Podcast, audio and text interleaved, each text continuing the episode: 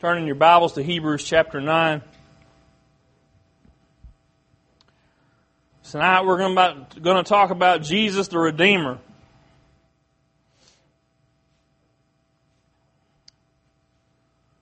If you weren't here this morning, we talked about Jesus the Healer.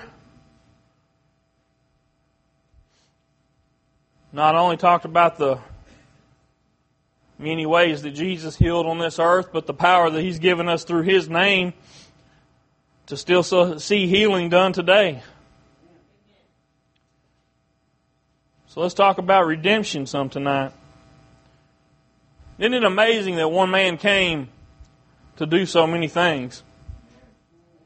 He didn't come for just one purpose. Hebrews chapter 9, verse 11.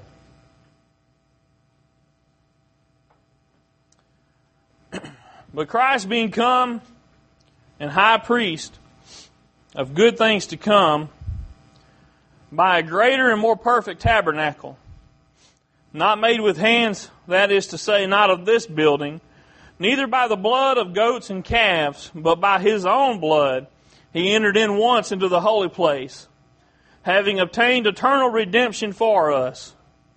For if the blood of bulls and of goats and the ashes of an heifer, sprinkling the unclean, sanctify to the purifying of the flesh, how much more shall the blood of Christ, who through the eternal Spirit offered himself without spot to God, purge your conscience from dead works to serve the living God? And for this cause he is the mediator of the New Testament, that by means of death, for the redemption of the transgressions that were under the first testament, they which are called might receive the promise of eternal, of, I'm sorry, of eternal inheritance. So his purpose, one of his purposes anyway, when he came on this to this earth was for to provide redemption for us. What does it mean to be redeemed? We've talked about this before. In order to redeem something, you have to pay something, right? Whether it be a you give money or you have a gift certificate or whatever. In order to redeem whatever it is you want, you have to pay something or give something. So, to be redeemed means that there was a debt owed. And we all know we had a debt to pay. The Word tells us that that debt was something we couldn't pay, something we couldn't make right on our own. And the only way that we could pay that debt on our own was through eternal death. Right? That was the, the punishment for our sin. Something had to be made right. There had to be a, a reckoning, so to speak. I was reading tonight before church, and man, y'all, y'all really need to read the book of Ruth. It's only four chapters. You can read it in about 20 or 30 minutes. I'm not even that fast of a reader. But the story there is so closely linked to what Jesus did. I mean, it is a perfect picture of His redemptive work. If you haven't read the story, let me just real quickly go through it, okay? Ruth was the daughter in law of Naomi. Her husband died, and Naomi's husband died. There was nobody left to carry on that name, right? They didn't have anybody to provide for them, so they were kind of on their own. So they went back to their home country. And during that time, there was a, a custom known as the kinsman redeemer. So what would happen is when a, a widow was left, you know, typically there's things that people have left undone when they die, right? There's debts they owe, there's bills that still have to be paid, even back in those times, people owed money sometimes when they died. There was a family name that needed to be carried on. So this kinsman redeemer, what he would do is he would he would say, Yes, I'm the closest relation to your husband. And I'm going to not only pay your debt, yes, I get the land, but I'm going to settle that debt, okay? You're not going to owe anything. And I'm going to take you to be my wife, and I'm going to carry on the name of your husband through that bloodline, right? We're going to keep this bloodline going.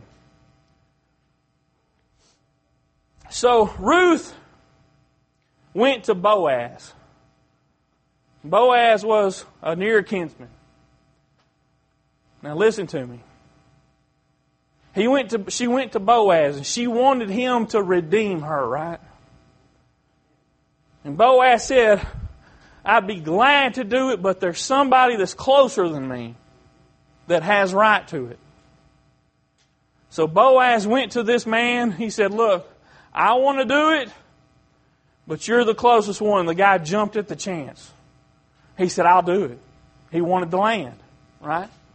Boaz said, Yeah, you have the right to it. If you want it, you can, but also, she doesn't have any children, and that name has to be carried on. And the guy said, No, I can't do it. The reason why is because it would, by adding more children to his family, he would have decreased the inheritance he already had for his. He said, I can't do it. So if you want it, go ahead. So Boaz did it, okay? Boaz became the redeemer. He, he paid any debt that she owed. He provided for her. He loved her. He took her to be his wife. And out of that came Obed, which was the father of Jesse, which was the father of David. Okay? So this is a direct lineage of Jesus Christ. Now, why you say why is all that important? Well, there's a whole lot of important there, but uh, there's a couple things I want to point out to you. Boaz was a willing redeemer, just like Jesus.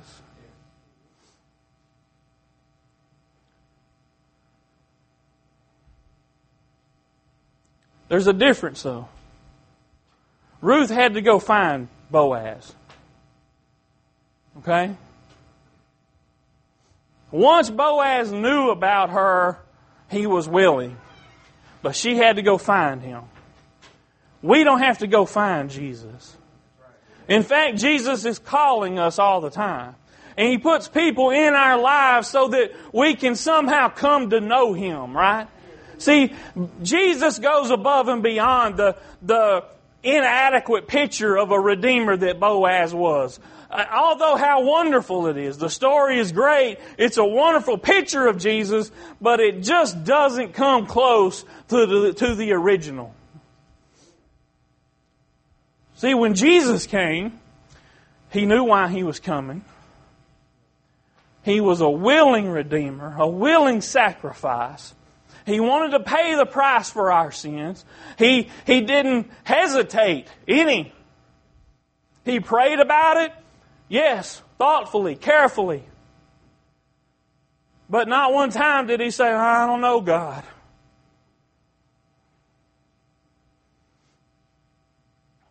He's our near kinsman. How do I know that? The Word tells me that he's a friend that sticks closer to than a brother, right? But you know what makes it more, more than that?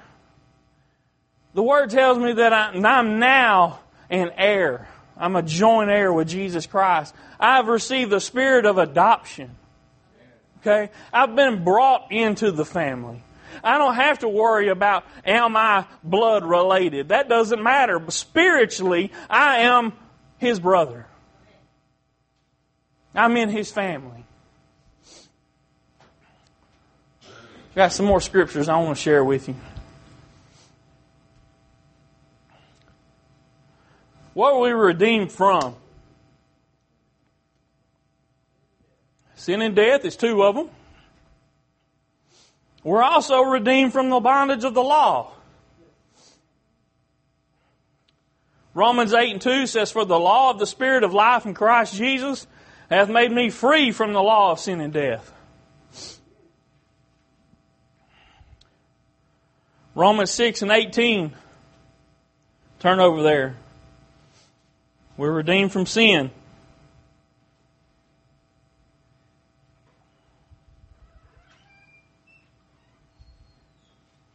Romans 6 and 18.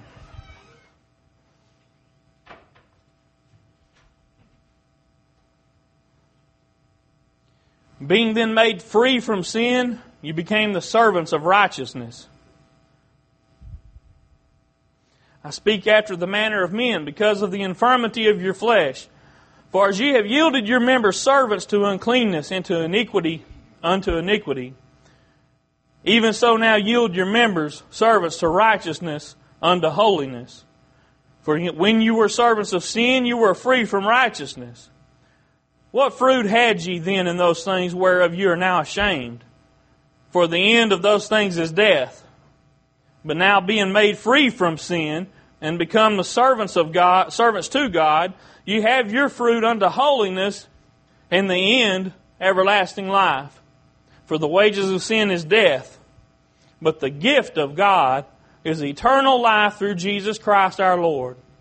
Now notice that last scripture. He says the wages of sin is death. Guess what? You can earn death.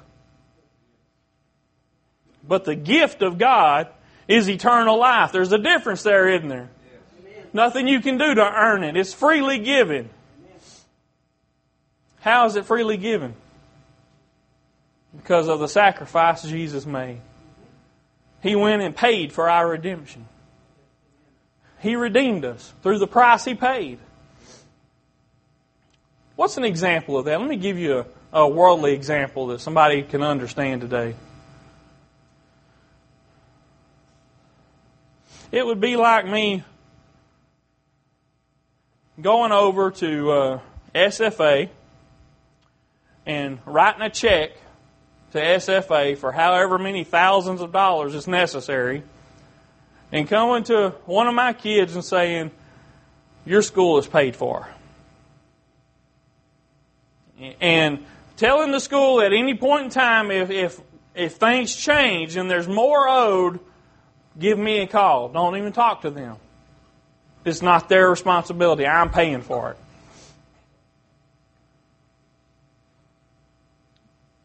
You see, here's one wonderful thing about being redeemed. See, it's not just simply paying a debt, okay? It's not just getting on a level playing ground, a level field where you're caught up with what you owe. It's not the same thing. Being redeemed means your debt is paid in full. It's not the same as them forgiving a debt. Has anybody ever have a debt forgiven? Say you borrowed money from somebody and you say was, say it, say I borrowed hundred dollars from Sister Kathleen, and then I told her I'd pay you back in a month, and I came back and said, "Look, I don't have all the money, but I'll give you what I have," and she said, "Don't even worry about it. The debt's forgiven." That's not the same thing. No matter how wonderful that is, it's not the same thing. You know why? Because I still have a feeling inside of me that I owe her. Okay? There's still, you know, the next time something happens and she's in a tight spot and she comes and says, Kevin, can I borrow some money? How am I going to feel inside? I'm going to feel obligated that I have to pay her something. I have to give her some money because there was a time she forgave my debt. It's not the same as redemption. Redemption is not like that. Redemption is far better than that. See, the thing about redemption is that my debt was paid and I owe nothing. I'm in the clear. My debt was settled. Okay? The account was paid in full. Here's the difference. Here's the wonderful thing about it. When Satan comes to me and says, Remember all that stuff you did? you can say, it doesn't matter. My debt was paid. If Sister Kathleen were to come to me after I had paid the hundred dollars and said, Hey, remember that money I loaned you? I need a little money. Can you help me out? I might help her because I want to, but you know what? I won't feel like I have to because I settled the debt. It, that's how redemption is. My debt was paid. I don't owe anything to Satan. I don't owe anything to this world. Do I owe something to Jesus Christ? Oh, most definitely. Because He paid my debt. He settled my account. My debt is in the clear. But it's because of Him and what He did. Why do I owe Him something? Because I could have never settled that debt. I could have never paid it in any way. I couldn't have even come close. I owe him everything. But you see, I didn't have to take it. I didn't have to. I accepted it willingly. I willingly became a servant to him and accepted the debt he paid for my redemption. We don't have to do it. We do it by choice. He doesn't even force us to. That's a wonderful feeling. It gives you some spiritual ammunition. The next time Satan tries to accuse you, you say, uh uh-uh, uh my debt's paid. I don't owe you nothing, devil. We've also been redeemed from death. 1 Corinthians chapter 15.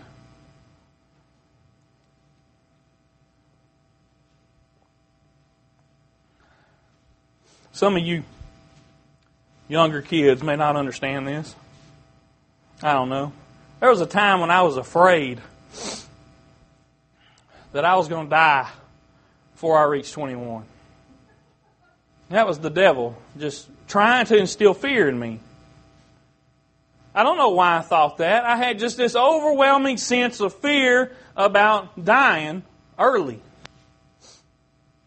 He was trying to steal something from me. 1 Corinthians 15, verse 55. O death, where is thy sting? O grave, where is thy victory? The sting of death is sin, and the strength of sin is the law.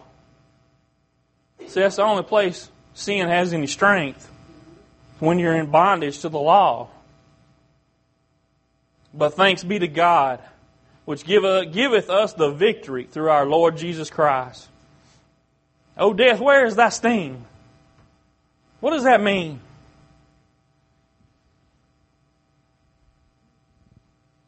De- death can't hurt me. You know, we, we sometimes we're afraid to die.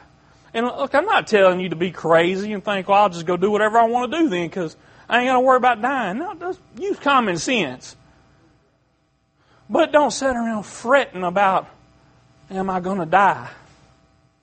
I'm not worried about it because I understand something else Paul said. Paul said to be absent from this body is to be present with the Lord. See, that's the difference in a Christian life and a worldly life. I know when I'm as a Christian, when I leave this life, I'm with Him. There ain't no sting in death anymore. Death has lost any kind of hold it has on me.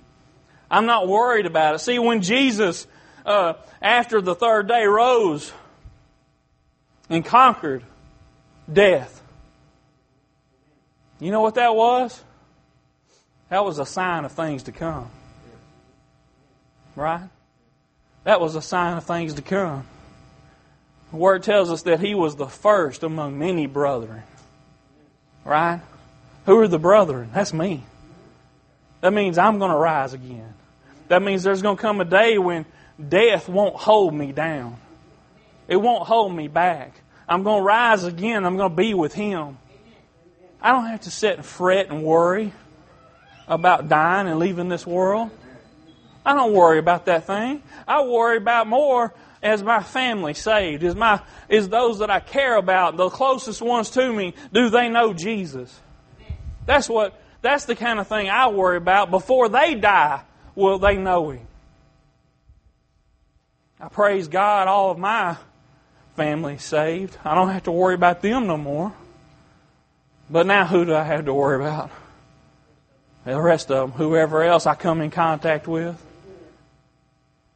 Death's lost its sting for me, but it's still got a hold of some of them out there. Some of my friends, some of my family, it's holding them. They're still in bondage. Sin still has a hold on them. The law still has a hold on them. But they can be free. Jesus is seeking them out. He's searching for them. And guess what? We're His hands. We're His voice. We have the wonderful privilege to speak out on His behalf.